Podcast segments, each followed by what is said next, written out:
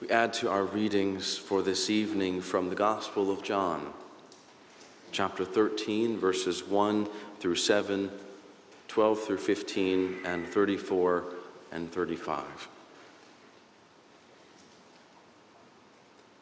Before the festival of Passover, Jesus knew that his time had come to leave this world and to go to the Father. Having loved his own who were in the world, he loved them fully. Jesus and his disciples were sharing the evening meal. The devil had already provoked Judas, Simon Iscariot's son, to betray Jesus. Jesus knew the Father had given everything into his hands and that he had come from God and was returning to God. So he got up from the table and took off his robes. Picking up a linen towel, he tied it around his waist. Then he poured water into a wash basin and began to wash the disciples' feet, drying them with the towel he was wearing. When Jesus came to Simon Peter, Peter said to him, Lord, are you going to wash my feet?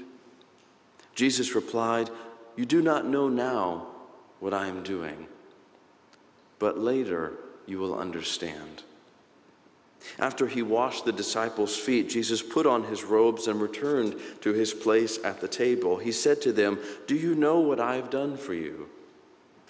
You call me teacher and Lord and you are right, because I am. If I, your Lord and teacher, have washed your feet, you also must wash each other's feet. For I have given you an example that you also should do as I have done for you. A new commandment I give to you, that you love one another. Just as I have loved you, so you also must love one another. By this, everyone will know that you are my disciples when you have love for one another. Let us pray.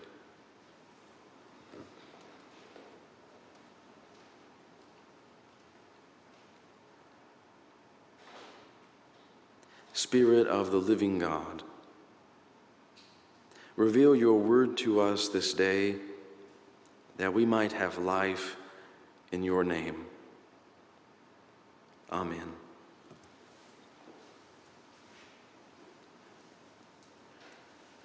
Having entered Jerusalem well aware of his impending arrest, Jesus gathers with his disciples to share a meal with them, instructing his closest companions concerning the future. What will it be like after he is gone from their presence? How will they continue to care for one another? What challenges would they face in the days ahead? And what moments would they remember and cherish most? Today's reading is woven with intimacy and the closeness not of strangers, but of friends characterized by a mutual affection and tenderness and vulnerability that some of us may recall from our own experience, or at the very least, from our sincerest hopes of what true friendship can be. Though the gospel writer will later record both the unsettledness of Jesus and the fear of his disciples, here there is no danger, only the risks of belonging of knowing and of being known. It is with knowing that Jesus gets up from the table and picking up a linen towel, Jesus ties it around his waist. Then he pours water into a wash basin and begins to wash the disciples' feet, drying them with the towel that he is wearing. One by one, each and every one of them. After washing the disciples' feet, Jesus put on his robes and returned to his place at the table. And then he turns the question to them directly Do you know what I have done for you? I have set for you an example that you should do as I have done for you. Jesus did not wash the feet of his disciples simply to create a special memory of him, but to provide a resource for their own ongoing discernment and formation as his followers. Because the wisdom in what Jesus is doing is not meant to be encapsulated only in the past, but to be learned and experienced over time. It is the sort of wisdom that gradually unfolds and deepens and matures. That is why Jesus says to Peter, You do not know now what I'm doing, but later you will understand. Because the disciples would only come to understand what Jesus was doing as they began to wash the feet of one another. For in washing the feet of the disciples, Jesus is not simply providing a means of understanding who he is, but also a means of understanding who they are and what the community of the church is called to be, supposed to be, with and for each other, with and for the world. By bending to wash the feet of his disciples, those perceived to be under his authority, Jesus, as Lord and teacher, shatters cultural norms and expectations. And by doing so, Jesus removes the claim of power over that is assumed by those whose feet are being washed. And in turn, Jesus empowers those whose hands are doing the washing. And since each one is made responsible for serving all of the others, so there is no longer anyone above or below anyone else. Because the followers of Jesus are the friends of Jesus. And the friends of Jesus have no authority whatsoever by which to claim to have power over another's body, life, or story. Instead, the church is called to generate the conditions wherein all persons are invited to be seen and named and known touched by the tenderness of the salvation of God.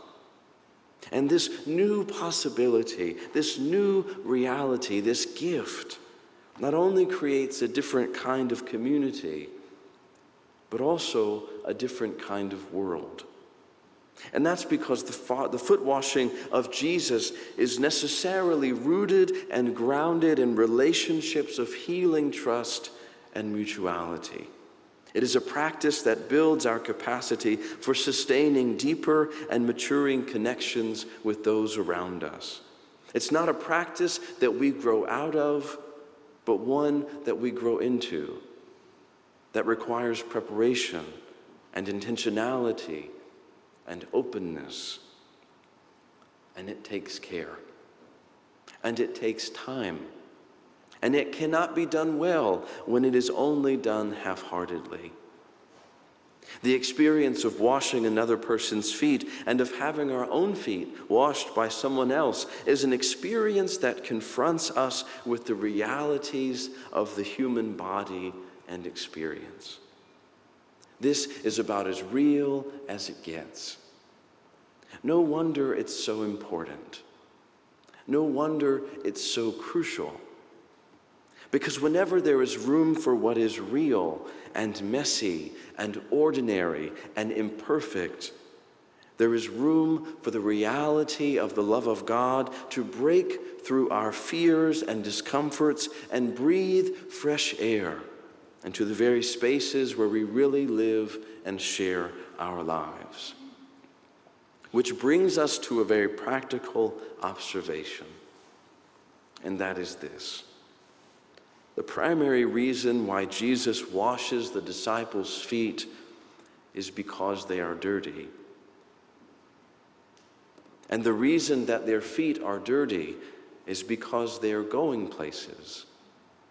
And the reason that they're going places is because they're following Jesus. And they wanted more than anything to be where Jesus is. Foot washing is a practice for the church because when the church is following Jesus, our feet are going to get dirty. And when they do, foot washing is a practice that makes it possible for us both to welcome one another in from all of the many places where we have been and to prepare one another to go out to all of the many places that we're going. The willingness to wash one another's feet is a practice of sending and return, of going out and of coming home again, a way of paying attention and noticing and tending gently to the daily needs and risks of togetherness. Where are you going? Where have you been? What have you seen? What are you looking for? How did it feel? Where does it hurt? These are the questions that we ask the people we love most. And it matters that we listen, and it matters that we take time, and it matters that we reflect honestly on what we hear as a way of sustaining one another on the journey of following Jesus together, the journey of doing our best to love one another well. For by tending to one another's feet, we are tending to one another's stories. Jesus gives us an example to follow and assures us that our love and care for one another will form us in ways that we cannot anticipate changing and challenging us beyond where we are comfortable, opening up space and helping us to see each other clearly, making us more aware of our rough spots and our growing edges, our aches and pains, our calluses and our tender places. In order that we might experience anew the presence of God in our midst, leading us from where we have been to what is next. It is by doing so that we learn how to share in the mutual cultivation of the love of God in the midst of our everyday lives. It is the mission of discovering over time, in and through the Holy Spirit, that the church that God is calling us to become is none other than the community that people are so desperately seeking a place to heal and to belong, a place to be seen and to be known, a place to contribute and to celebrate, a place where love is real and made visible, a place where everyone is free to gather around the table of Jesus, the one by whose hands all things are given to be redeemed. Amen.